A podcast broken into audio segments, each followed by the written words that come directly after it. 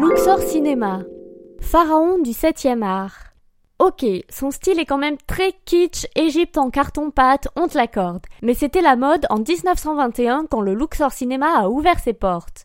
Très vite tendance, il y était diffusé des courts et longs métrages ainsi que les actualités. Mais arrive alors la concurrence de la télévision et il est contraint de fermer en 1983. Ce n'est qu'en 2013 qu'il rouvre avec sa gloire d'antan et une programmation de films récents et plus classiques.